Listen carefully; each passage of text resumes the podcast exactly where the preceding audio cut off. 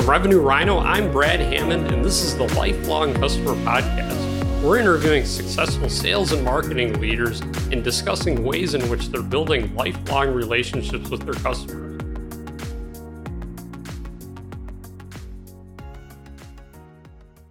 Welcome to the Lifelong Customer Podcast. I'm your host, Brad Hammond, and today I have John Jefferies from CipherTrace. John, it's really nice to have you on. Thank you so much for having me. Looking forward to this conversation. Yeah, totally. Me too. So tell me a bit about yourself and about your company. Sure. I've been in cybersecurity for over twenty years. So I've been a, a C M O in the startup space out here in the Silicon Valley. I grew up in, in Canada and came out to uh, the Silicon Valley at a young age and really started, started my career in cybersecurity. And at the time, twenty years ago, wasn't a super exciting place to be. And over the last ten years, it's become a, a very interesting and very fascinating space. And the company I work for, we're talking about lifelong relationships. And one of the things is I'm actually working with uh, my current C E O for the fifth time. So we've done five startups together. In some ways, in, in the environment that I grew up, marketing was the supplier. And so in many ways, the C E O is my customer. So he's been my customer many different times. But our company is in a really interesting space, in, in my mind at least. We do what's called blockchain analytics, which means that we look at cryptocurrencies and, and different uh, activities on the blockchain, and we essentially create a directory, like a yellow pages of cryptocurrency businesses. And using the magic of blockchain, we're actually able to trace transactions forward and backward from their instance all the way forward into where they go. So this is We're originally funded by the Department of Homeland Security, which also is a, a lifelong customer, and they funded our previous company, Iron Key, as well. Nice. And we were originally funded to track down drug dealers and terrorists and really trace the source of terrorist financing. And as the cryptocurrency became more mainstream, there was wider, more broad concerns around anti-money laundering and the use of crypto for money laundering. So we introduced a, a series of products called K Y T, Know Your Transaction, about three years ago, which was when I joined the company full-time. I was previously an advisor, and we uh, we launched, we received our Series A financing, or actually our, our, our angel round, which is about the size of the old Series A in the old days, and we're off to the races. So we introduced our anti-money laundering products, and then we've since added some additional products for banks. So we have uh, bank intelligence products that allow them to identify cryptocurrency on their payment rails, as well as um, we're helping with a, an initiative that's as part of the global anti-money laundering framework created by a group called the Financial Action Task Force. And they're essentially the U N of money laundering. So they're putting in a bunch of rules in place that are very similar to, to, the, to the SWIFT banking requirements, that you send different information before you send am- certain amounts of money overseas, which kind of makes sense. So yeah. Super exciting time, very high growth. That's really cool. That's a, such an interesting space you guys are in. And it, tell me a little bit about what the marketing aspect of this looks like. So obviously in this industry and this really cool, sure. um, what does marketing look like? So marketing in my world, P R is huge. So public relations, different parts of the B two B space, it can be either sizzling hot or not so important. In our space, because we're dealing with the crimes of the moment, the recent ransomware attacks, we're involved in investigations and things like that. So the press is very interested in things like that. So we have yeah. a very rapid response P R program. Sometimes we'll have two news cycles in a single day. It's just, it's just that, that, that fast. And at the same time, we're just emerging from the whole corona crisis where we had to prove we could live without oxygen for a certain period of time. And after holding our breath, we're really getting on the gas now. I have a much better competitor that I'm doing battle with. And so the onus is on us to be smarter and more more agile, which in a classic David and Goliath sense, we're trying to, and it's a lot of traditional stuff. So I'm part of a, a network of B two B C M Os, and we're doing very traditional things from search engine marketing, Google AdWords, really focused on content-driven S E O to bring inbound into us. And then because our, our content and, and where we sit is relatively interesting, our my newsletters are particularly effective. So we have an exceptionally high open rate of approximately thirty to thirty-three percent on uh, two newsletters that I send weekly. And, you know, that really allows us to nurture people in a very high value way without pitching them saying, hey, would you like to buy my thing? Would you like to buy my thing? Are you interested now? Instead, what we try to do is we create a, a lot of value in the content we send, and people thank us. And we'll see a very senior banking official engage after being a newsletter reader for you know, three, four, five, six months. And we're building long-term relationships through information. That's amazing. Yeah. So obviously been a crazy past year and a half or so.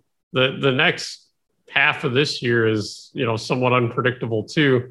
What are you guys like betting on for the future of this year? What, what's your plan to come out of this year strong and all that? Are there any yeah, particular areas of focus? That's a great question. It's uncertain times. And I know all, all sorts of people have different opinions about whether or not there's going to be additional waves. But as you alluded to, I'm actually placing bets, you know, betting on whether or not we'll be getting together for physical conferences and things like that.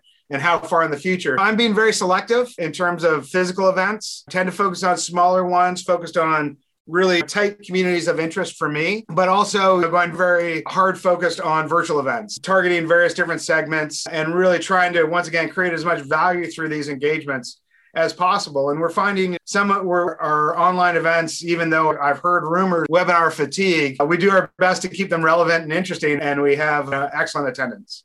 Totally. Yeah, that's awesome. I love that. So tell me about what building lifelong relationships looks like for you. So ways in which you do this, what your advice would be for others, the what, the how, the why, all that. Sure. I think one of the things we try to do is to, to try to build value in, in our touches. And so when we communicate, we try to, at the root of it, we're trying to actually help grow the whole cryptocurrency economy.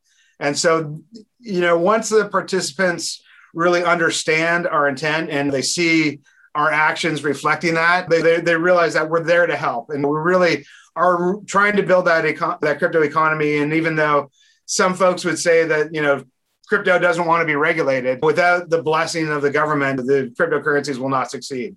So we're really, we're trying to add as much value as we can through different mechanisms. I operate a, a, a pro bono service where I, we teach students how to solve these cases. So we teach them how to use our, our forensics tools and actually f- investigate cryptocurrency crimes and help solve them, which gives them a lifelong skill and also helps the victims of these crimes as well. And then obviously these students who are all typically students who are master's students and something related to financial crime, they go in to places where they practice this art. So they become our lifelong customers through that as well. And also we operate a uh, nonprofit. So I'm chairman of what's called the Travel Rule Information Sharing Alliance.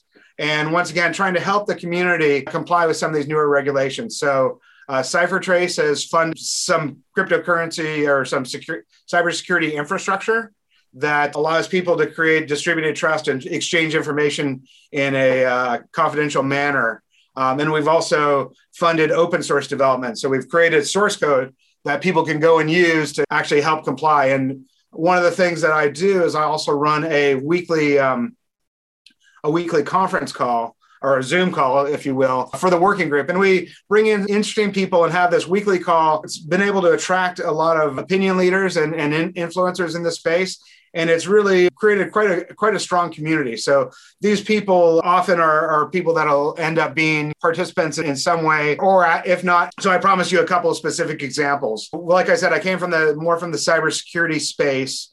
And so one of my early adopters, three companies ago was a, a company called Harman Kardon. You, you probably know their subsidiary that makes the speakers. So Maurice, their C I S O, is now a very good friend of mine.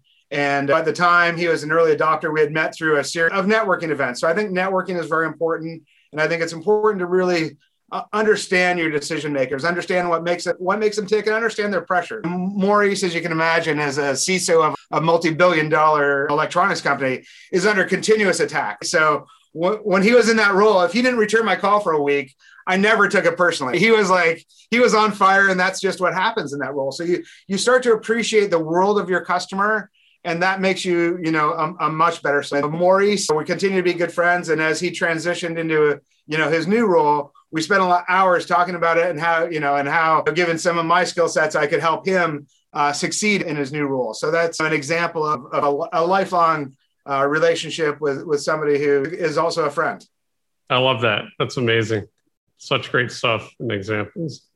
So what advice would you have for other marketing leaders and teams out there in terms of being successful, building these relationships, all that? How do they go about doing that? And what key takeaway advice would you have?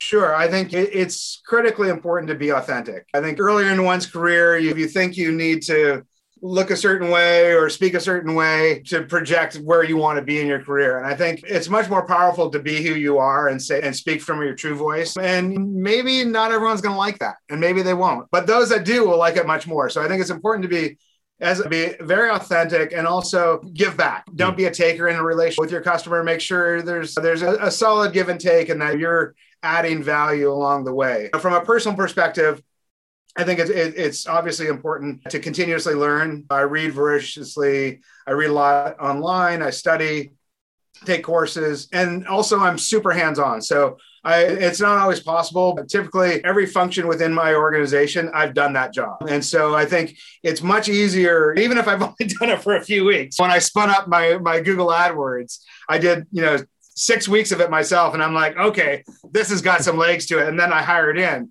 But I think as you, once you've managed something you're, or done something, you're much more capable of managing it and understanding mm-hmm. where the levers are and what the leverage really is. And I think thing, we're obviously in a very fast-moving pay space. I have to continuously try new things and be willing to, you know, cut losses as quickly as possible. I would say move fast, fail fast. And as I told you, we say in, in driving school, gas, you've got to go hard and go fast. Love that advice. Hey, John, it's been amazing to have you on the podcast. Thanks so much for joining and sharing all your wisdom and insights here. Really appreciate it. Thank, thank you, Brad. It was fun. Yeah.